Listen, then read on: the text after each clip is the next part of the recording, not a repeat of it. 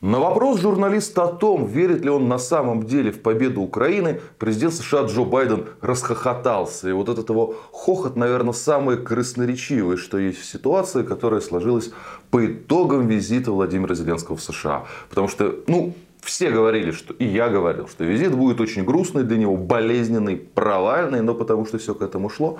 Но совсем грустно получилось в итоге. Ну, то есть, есть как бы такая формальная, формальный значочек на лацкане. Это дали 200 миллионов долларов еще военной помощи, но при этом подчеркнули, что последние, если Конгресс не выделит средства, Конгресс выделять отказывается как минимум до праздников. В общем, денег нет, перспективы непонятные, и Байден, ну Байден реально хохочет. И неизвестно, что он при этом имеет в виду, может быть ничего, понимаете, дедушка старенький, ему все равно.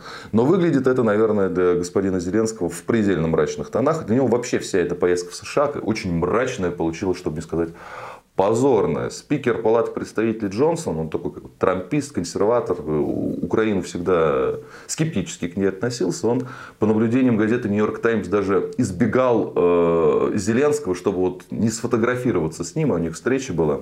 Вот реально старался держаться подальше как от чумного. Почему? Ну, у меня на самом деле версия есть. Дело в том, что за день до этого с тем же спикером встречалась украинская делегация. Есть фотографии.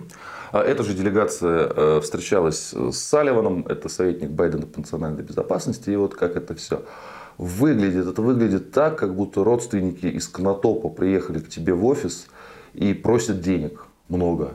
Наверняк какой-то, типа там пирамида МММ, Гербалайф, в общем, разгром армии России, ну такие вот, в общем надежные проекты. Вот как это выглядит со стороны. И из каждого угла повылезли люди, которые, оказывается, скептики, рационалисты, всегда думали, что Украина не потянет, что э, раскачка войны, военной помощи это все путь в тупик. Где они раньше сидели? Ну, раньше это не модно было говорить. Теперь, оказывается, в США таких людей много. И, в общем, а, даже, э, скажем так, люди, которые являются лоббистами Украины, потому что очень ненавидят Россию, например, сенатор Линдси Грэм, я про него неоднократно рассказывал, вражина такая прям.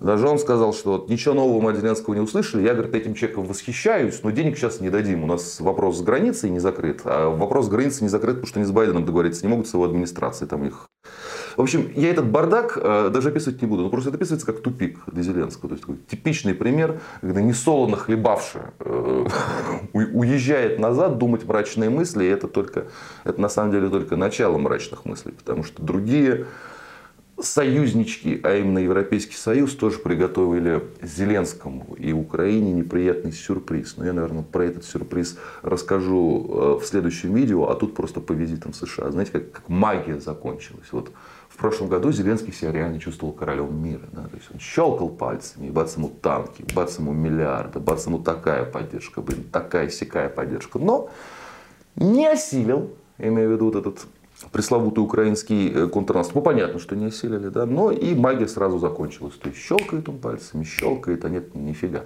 Ни танков новых, ни жизненно необходимых финансовых ресурсов, а то, что есть, это такое, знаете, на выживание. Продержитесь сколько-то там, а там посмотрят. Ну, действительно, посмотрим. Только смотреть будем мы.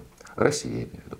Будьте здоровы, подписывайтесь на наш канал. И кому больше нравится в формате подкастов, в этом формате мы тоже есть.